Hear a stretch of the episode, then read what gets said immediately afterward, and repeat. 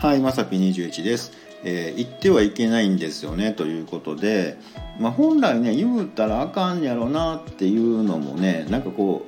う分かるんですけどあの、まあ、広告関係とかね特にあの気にはなるんですね。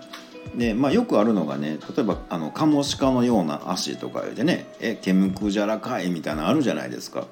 で、まあ、僕もね広告関係とかちらっとするので例えば楽天さんとかねもうランキング1位とかありますけどどっちかいうとねあのちっちゃい文字の方が気になるんですよ。何のランキングですかっていう方がね。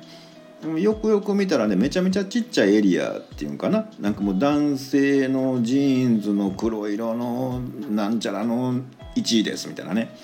まあ、ランキング競争相手おらへんやんみたいなね、うん、ランキング1位みたいなね、うん、えなんか突っ込みたいなみたいなね、うん、あとなんかあのお日様の香りとかねこうイメージ的には分かりますよ。ね、なんかね洗濯物でねでねお日様の香りがするみたいなね。え埃吸うてるんですかみたいなね。なんかね、うん、洗濯物についた埃の匂いじゃないのみたいなね、うんまあ、言ったらあかんやろうなと思うんですけどね。もうそこがねもう気になるんですよね。であとよくあるのがねなんちゃら最大級とかあるでしょ。世界最大級とかね、うん、日本最大級とかね。え級ですよねっていうね。もう最大ではないんですよねっていうことをねもうすんごい突っ込みたくなるんですよね。うん、でそういうのをちょっと自分を客観視した時に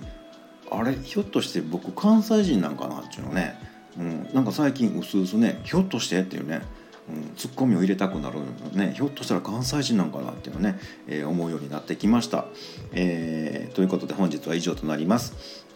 また下に並んでるボタンと押してもらいますとこちらからもお伺いできるかと思います。ではではまさぴ21でした。